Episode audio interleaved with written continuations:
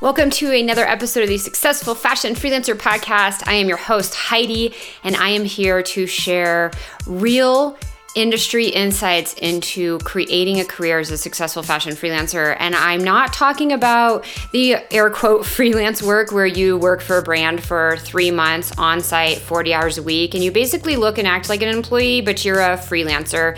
Um, that work is actually fairly abusive in our industry.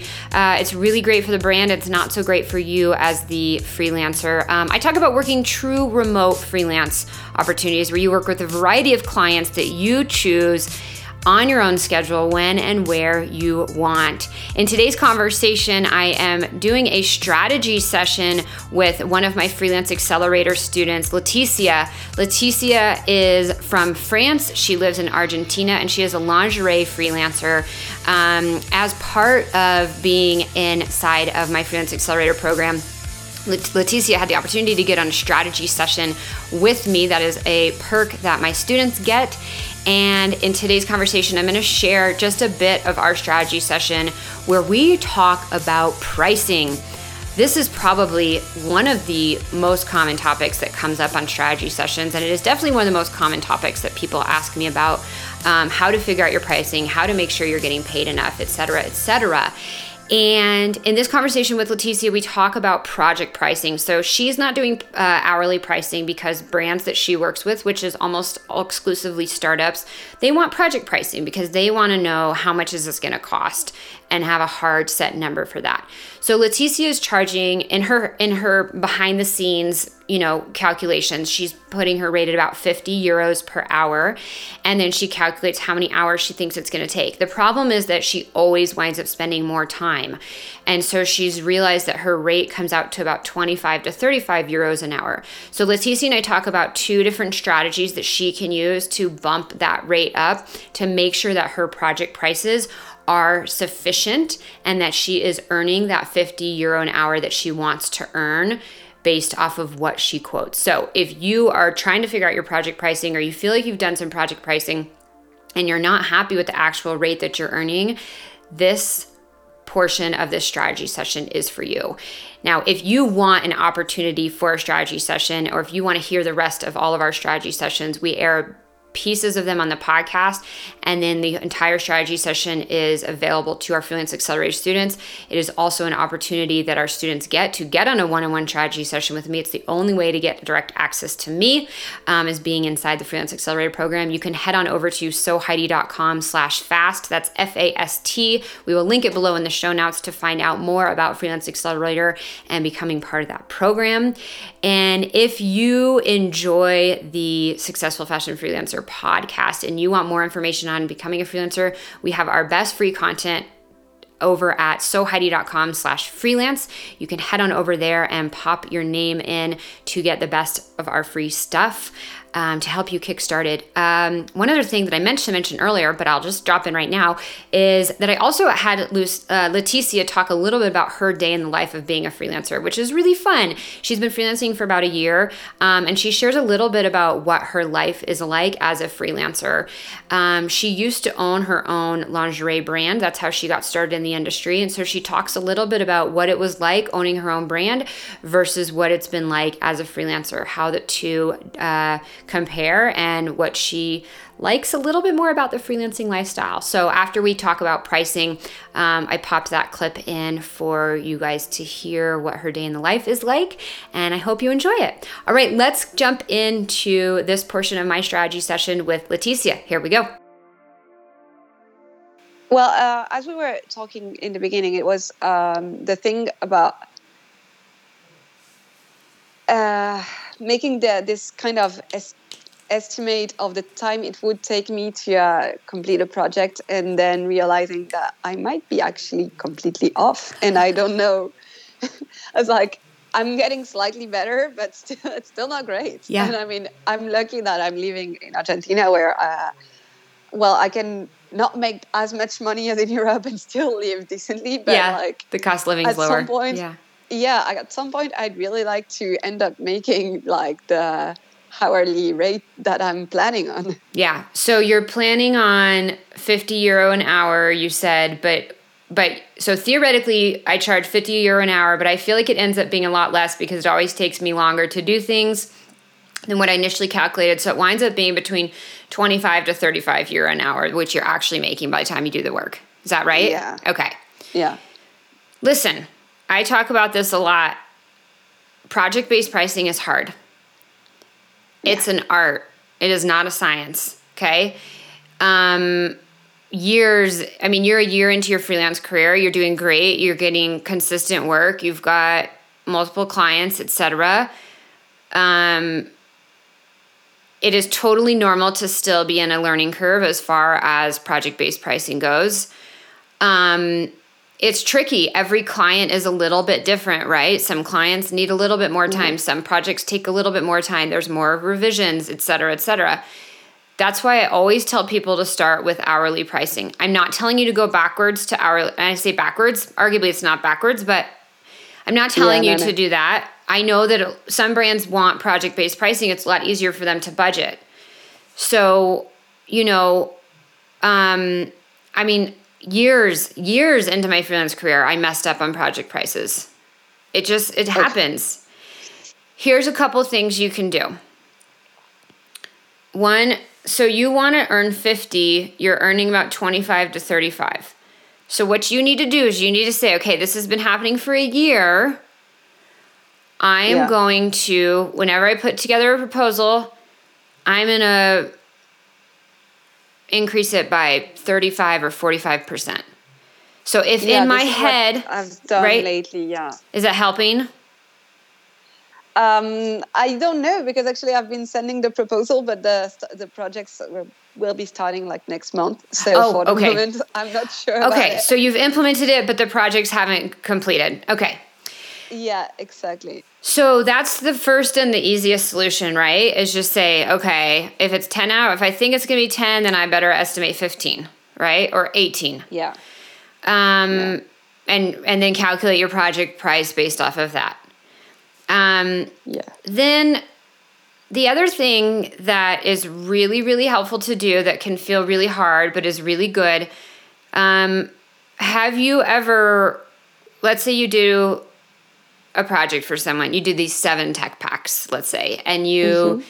do the tech packs, you initially estimated it at 150 euro per tech pack. And then after the project, you're like, gosh, that really took a lot longer have you gone back and talked to the client about that? Um, the fact that you may be undercharged. I haven't actually. Uh, yeah, no, I haven't. Uh, mostly because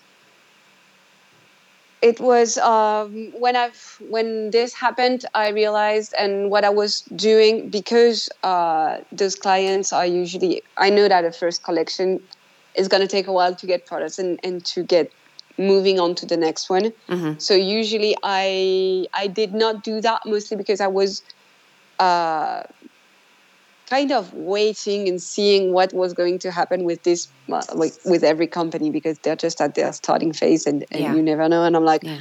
i'm not going to be telling that if in six months they're not even in business anymore. So it doesn't make much sense. Yeah. Um, but but you never know. So i'm like should i tell them? Should i not? And uh, and uh, what i'm realizing now is that maybe i should tell them anyway but yeah, I was uh, a little bit with that doubt. Okay, so I think you have a good point, and I I can see that you really thought this through. Like, um, okay, they're a startup. If they do need tech packs again, it's not going to be at least for like six months. Um, at which point, it's enough time for you to then say, "Hey, you know, last time we did it for 150. I have to be honest, it took a little bit longer, and I've I've maybe I've raised my prices since then too, or however you want to say yeah. it." And it's going to be 225 or whatever the number is. Um, yeah. That is an option for sure. Um, I'll tell you the other strategy because I think it can still be really valuable. And and when and if you start working with, you know, more established brands, and they might have tech packs this week, and then they might have tech packs, you know, next week or next month yeah. for another project, right? Um, I and and I'll tell you why. In my personal experience, I've always felt it can be better to talk about it right in the moment than wait. Here's why.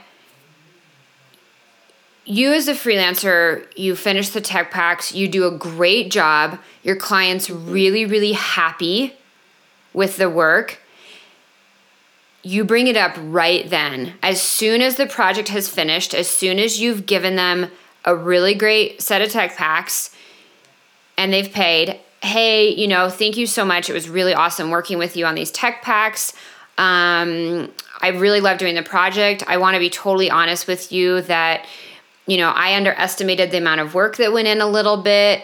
Um, I'm absolutely happy to have done it for this rate this time because that's what I quoted you, and I want to stay honest to my word about what I quoted. But I just want to also give you a heads up going forward so that you can plan accordingly and that you're not like surprised by a price increase that I would have to adjust the price to 225, whatever the number you feel yeah, is good. Okay.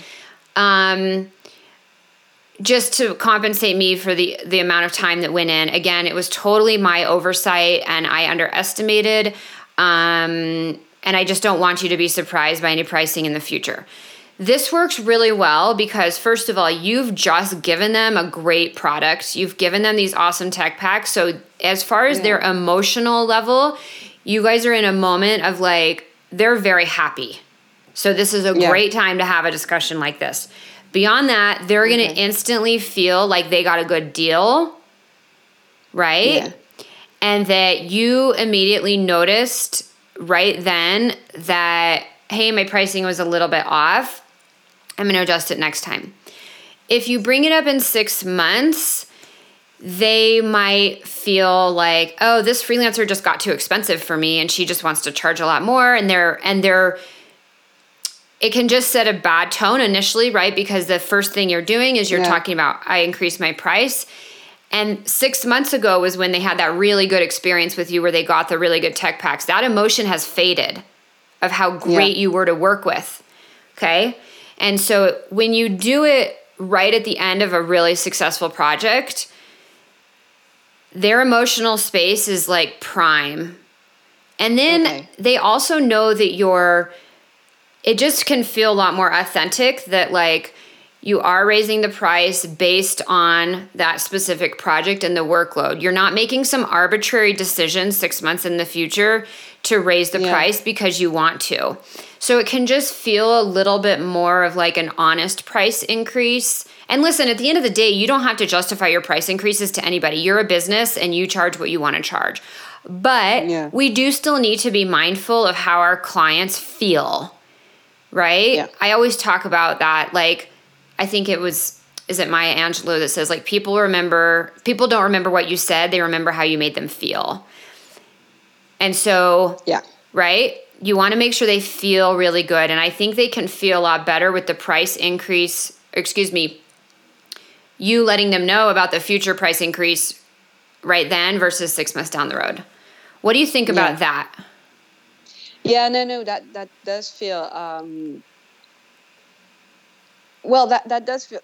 excuse me, I've been sick last week. That's okay. Um, it feels more uh, let me say like thoughtful about them and their future budget because yeah it's it's the the nerve of everything yeah so yeah basically they they need uh they need clarity on that yeah, because you don't want them for six months to plan that it's going to be $150 and then all of a sudden you're like, actually, yeah. it's going to be 225 That can be a lot of money if you're doing multiple styles. Mm-hmm. If you tell them yeah. now, then they know the whole time that it's going to be that. So it's yeah, it's all exactly. right. You don't want to shock them. You want to prevent yeah. shocking them as much as possible. And this is just a great way to do it. So yeah. I would I would highly recommend that even if you don't think that they're going to return for 6 or 12 months or even if they may never return, it's even just a great opportunity for you to practice that conversation. And this is a conversation yeah. too I would have voice to voice yeah and and maybe also it's it's good for them to hear um, how long it actually takes yeah. to make the yeah. tech packs and everything. Totally. Yeah people don't right? People never never realize that and and and you want to make sure that they appreciate what actually goes into it. So yeah. that's how i would handle the the situation with your pricing right? So first of all you did say you already adjusted your price your your estimates going forward so i'm confident that's going to mm-hmm. make an effect. And then you add this in and your second year of freelancing i i feel very sure that you're going to start making a lot more money per hour with quotes right? Since you're charging per project but your yeah. actual hours that you put in um, than what you did your first year. And guess what? You're still going to mess up again. It's a constant learning yeah. curve. It's a learning curve for life. Yeah. it really is so okay. know that and be okay with that okay yeah that does feel good to know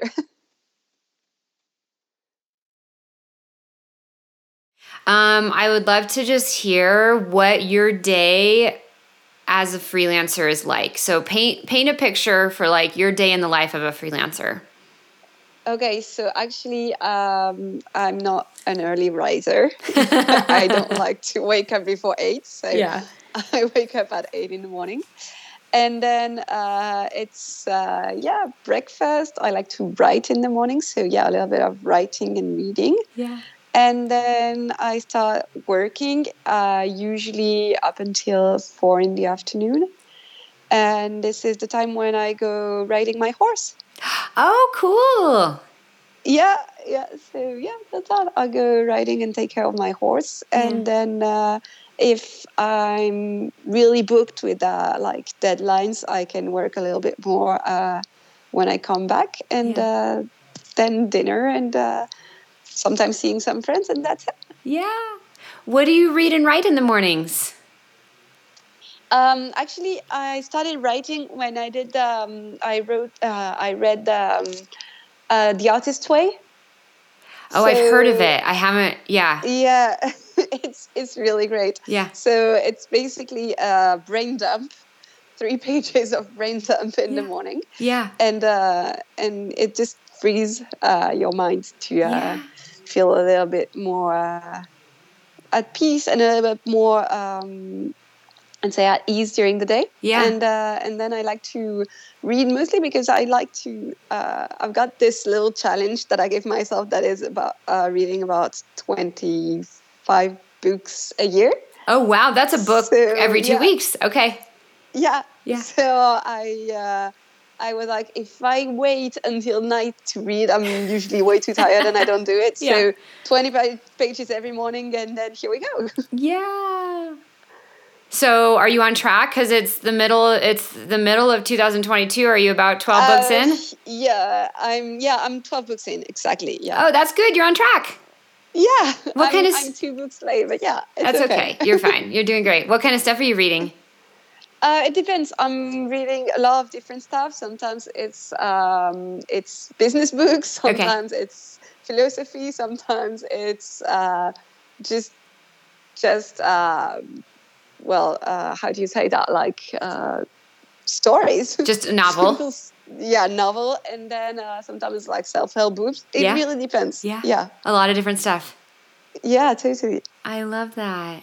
I love how you're you're building your days. You're like, I don't want to wake up early, so I'm not gonna. I'm gonna get up and I'm gonna do. You're gonna write and read, do stuff that really helps set you up for success and reach some of your personal goals. You work yeah. and you ride your horse every day.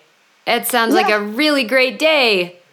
It is. it yeah. Is. Did you work in the industry previous to being a freelancer?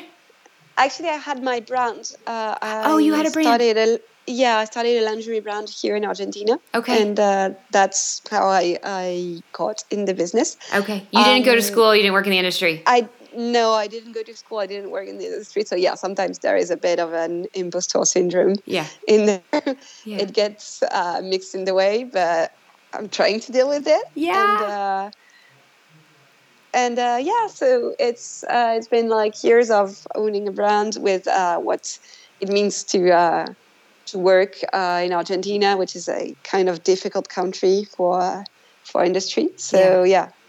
There was that, and this was the main reason why I stopped. And uh, and uh, I then started doing freelance work here.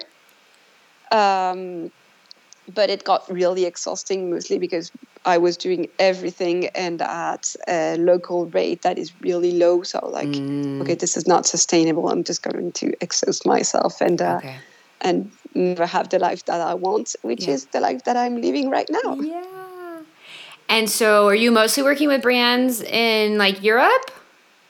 Yeah, mostly in France. I've got uh, one brand in the US right now, Yeah. and uh, I had one in Australia that uh, disappeared along the way. But Yeah. yeah, Okay. mostly, mostly French brands. Yeah. Okay, cool. Have you connected with Sophia Luson? Uh, I have actually. Yeah. Okay, because her your stories are very similar. Yeah. I don't know if you heard her on the podcast. around, right? Yeah. What's that? Like she lives in in Germany, right? Where does she live? No, she lives in. She's like from Sweden, but she lives in Spain or something. Oh, okay, And she no, had so her I'm- own lingerie no, brand. I was. And now she freelances. Oh, no. Okay, yeah, no, I was thinking about um, Lucia, who is from Lucia, Argentina living the in- textile in designer. Germany. Okay. Yeah. Yeah, that's right. She's from Argentina, living in Germany. Um, no, Sophia Luson. Um, I think her episode has aired by now. I'm pretty sure okay. it has. Well, I'm gonna check it out. Yeah. And so I think I'm pretty sure I'm getting it right. She's from Sweden, lives in Spain, and she had her own lingerie brand. Didn't go to fashion school, no professional experience, no industry experience as like in, a, in another brand, and now she's a freelancer. So it's just interesting. Your stories are really similar. Um, I'm curious to know, like what what's different between running your own brand versus versus freelancing. Um, well, first of all, uh, quality of life. Yeah, like how? Uh, like I actually have time for other things than work. yeah. Um, and when I had my own brand, I had to have another job, another. Well, I was not working full time, but almost full time, and uh, I was working like thirty-two hours a week. So oh, quite yeah, a bit, yeah. I ha- yeah, I had uh, two jobs, and I was also teaching lingerie design and uh, and um, pattern drafting, lingerie pattern drafting at the same time. Wow. So yeah. And there- did you do that like- to financially make things work? exactly. Okay. so yeah because i needed some constant cash flow to invest in the in the brand and Okay. uh, we don't really have um, like uh, business angels or or um, like seed money uh, Investment, in yeah. argentina Yeah. So we don't really have this these kind of options so it was like if you want to make it work you're gonna find a solution on your own Yeah. so yeah How long did you do it for? um, from 2014 uh, until well for five years yeah Okay, five years. yeah And still, even after five years, it's really hard to make it like profitable enough where like you're actually making money to support yourself. yeah Yeah, yeah it's just hard. it, it's just hard It's so just yeah hard. Versus like a year freelancing, you're making money. Obviously, you want to make more, which is totally fair. Um, but you're making money and you have like a better quality of life. You're working less and you're not having to juggle an extra job. exactly That's life changing. it is it is truly Thank you so much for listening to this episode of the Successful Fashion Freelancer podcast. This was a clip from one of my strategy sessions with Laetitia, who is a student inside my Freelance Accelerator program and has used the strategies I teach in there to build her successful fashion freelancer career. If you want to hear the full strategy session with all of the students that I do, and if you want your opportunity to get on a one on one strategy session with me, um, it is the only way you can get direct access to me is inside my freelance accelerator program. We will link that up below. It's soheidi.com slash fast, F-A-S-T. And I would love to share more information about that program with you. As always, I've got my best free content over on soheidi.com slash freelance. Again, linked up in the show notes. Check that out for all my free resources. And if you're on Instagram, hit me up. I'm over there at So Heidi. Um, and uh, yeah, if you enjoy the podcast and you like what you hear, a review on Apple Podcasts or wherever you're listening, or give give us a follow to make sure that we can keep you up to date on the latest episodes. Um, wherever you follow, make sure to subscribe. And uh, now I'm doing this blabbering thing. I'm really trying to wing these intros and outros, you guys. I, I don't know. I listen to a lot of podcasts and I listen to what people talk about in the intros and outros. And I, I kind of cringe at like the really structured, you know, very strategic ones. And I like when people just kind of talk. So I will try to not babble too much. But uh, again, thank you so much for listening. And again, thank you to multiple people behind the scenes um, Tara, Daniel, Brittany, my husband Mark, who helped make the podcast possible and get everything out to you guys and help coordinate all the guests. I really, really appreciate you guys. And uh, yeah, thank you so much to you for listening, and I will talk to you in the next episode. Bye.